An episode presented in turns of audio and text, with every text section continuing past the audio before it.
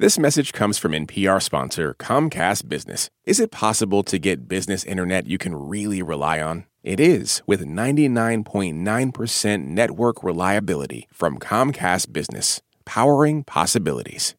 You're listening to Shortwave from NPR. Hey, Shortwavers, it's Emily Kwong.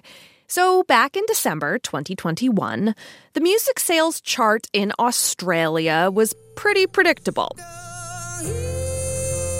Adele's album 30 was number one, no surprises there, followed by Ed Sheeran's album Equals. But by mid month, there was an upset. A whole new sound flew to number three, surpassing none other than Taylor Swift. You could call Songs of Disappearance a concept album, and the artists have been fine tuning their craft for millions of years. This album consists entirely of Australian bird songs. There's just some absolutely incredible sounds being made by threatened Australian birds, and they need to be heard. Anthony Albrecht was a co producer on the album, which was released by BirdLife Australia and the Bowerbird Collective, an organization that connects people to conservation issues through art. Uh, Simone Slattery, my co founder, and I, we're actually musicians. Um, being musicians, I guess we love to listen to things. And one of the most awesome things about being uh, Australian is our soundscape. And whenever we've traveled or lived overseas, it's the thing we missed the most um, about this country. So today, on the wings of Songbird, we travel to Australia with Anthony Albrecht. He brings the songs, we bring the science facts, and together, wait, wait, don't tell me style, we shine a spotlight on why these songs are disappearing. I'm Emily Kwong, and you are listening to Shortwave, the daily science quiz show from NPR.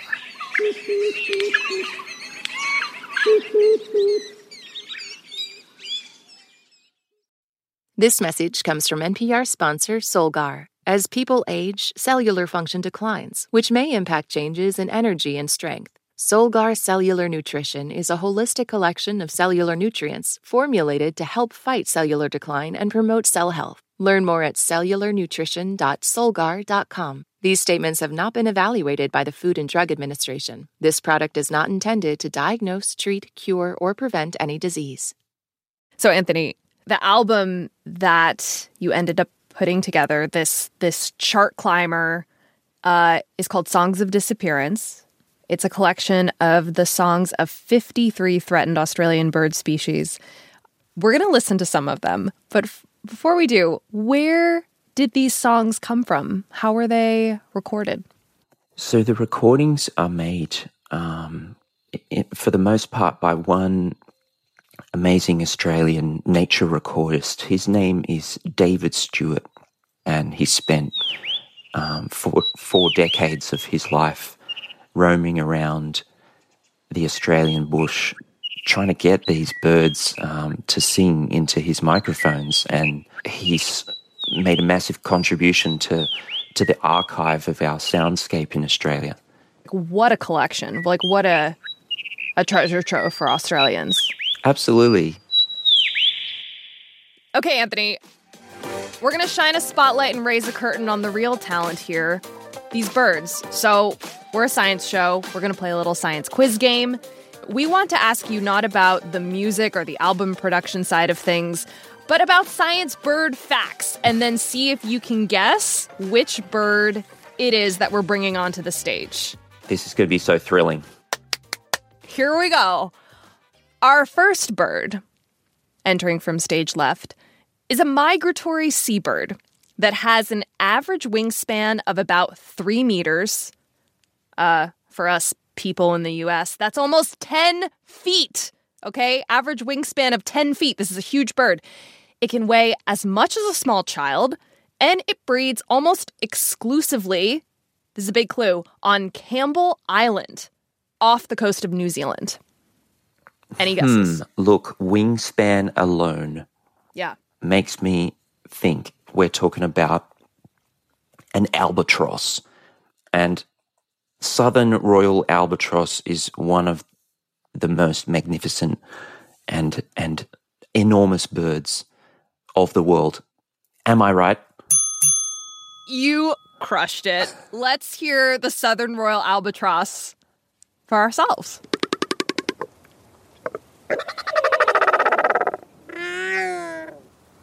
I'm just imagining um, being a, you know, a lady albatross and listening to that extraordinary um, evocation and thinking, that's my man.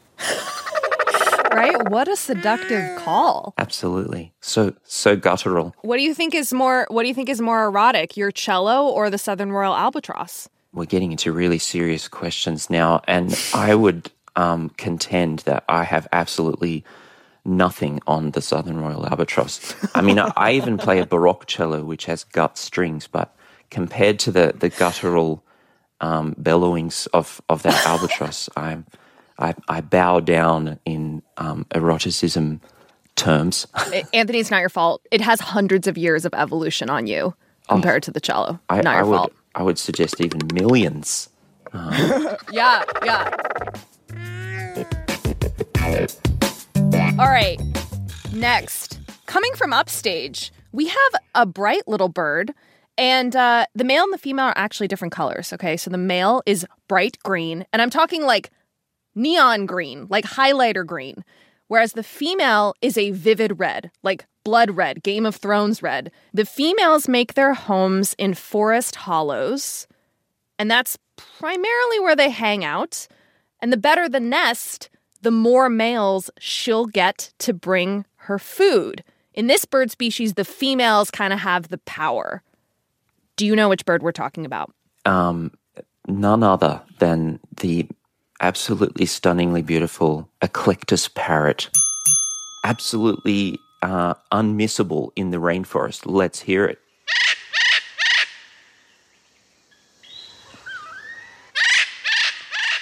This bird is in charge.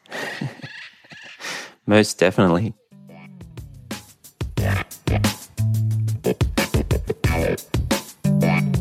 On stage right enters our next candidate. This bird is shy, about the size of a chicken. And this is kind of cool. This bird builds huge leaf mounds with a hole dug down deep in the middle. And they lay their eggs in the mound hole and then cover them with more leaves so that when the leaf debris decomposes, it incubates the egg. Like it's composting its own egg, which, uh, as our producer Berly McCoy points out, is very efficient and very smart. Do you have a guess as to what this bird is? Um, of all of these birds on the album, I wonder if we're talking about the Plains Wanderer. Nice try. But but no.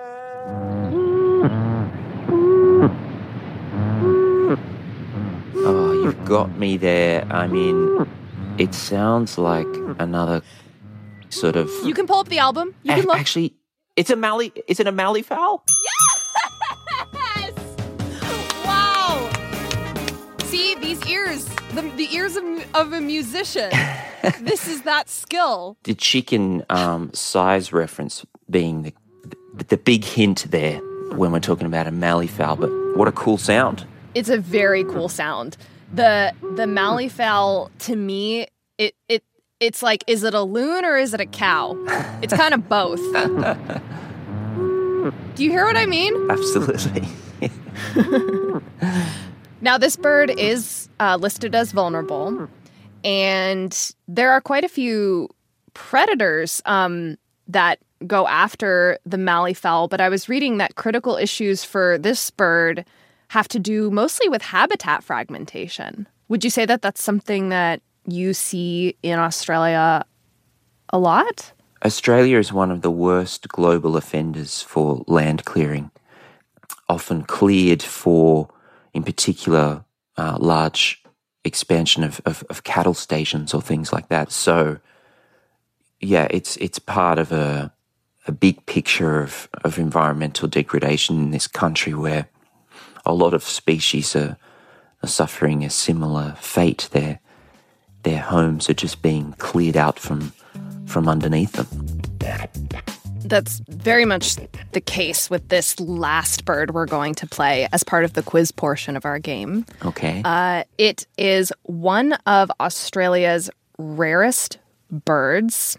Okay. Um, and I'm actually going to play you the sound first, just to, just to help you out, and then I'll provide some details. okay.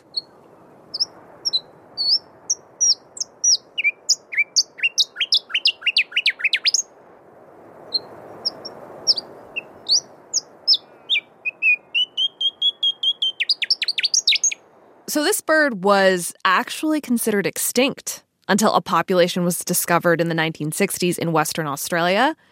Uh, it has very specific living conditions. It's essentially flightless. Uh, one website said it was, quote, more likely to be heard than seen.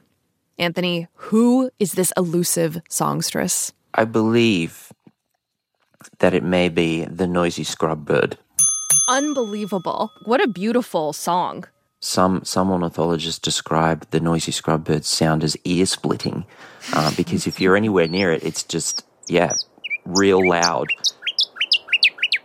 You can Google a picture of one of um, the, the the known strongholds of their population, a place called Two People's Bay, but um, yeah, a, a, a super cool um, songster. You know, listening to all this birdsong with you, it it's almost bird virtuosity as far as the musical complexity in the bird song. Oh, it is most definitely. I mean, some of these birds evolved to have extraordinarily complex uh, vocal cords and, and, and muscles, and um, you know, we have we have birds producing more than one note at once. Um, you you you play back some of these sounds in slow motion, and you just hear absolutely incredible complexity and, and virtuosity, as you say. Yeah. Uh, Anthony, I want to go out uh, with the first featured bird on the album, and I've heard it's your favorite, the fern wren. You you set it up. You intro this bird. This this is a a plain brown little bird that scurries around uh, in the leaf litter of rainforests up in far north Queensland, but it's got one of the most um, stunning, resonant, mournful cries that to me sort of embody the the message of this album, which is asking us to listen.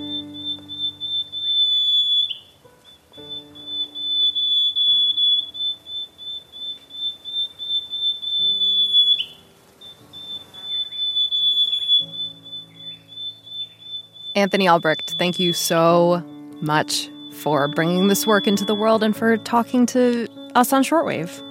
My absolute pleasure. Thank you very much as well, Emily. Songs of Disappearance, an album of 53 Australian bird recordings, is out now. Help it get to number one on the charts, people. This episode was produced by Berly McCoy, edited by Gisele Grayson, and fact checked by Katherine Cipher. The audio engineer for this episode was Neil Tevault. I'm Emily Kwong. Thank you for listening to Shortwave, the daily science podcast from NPR.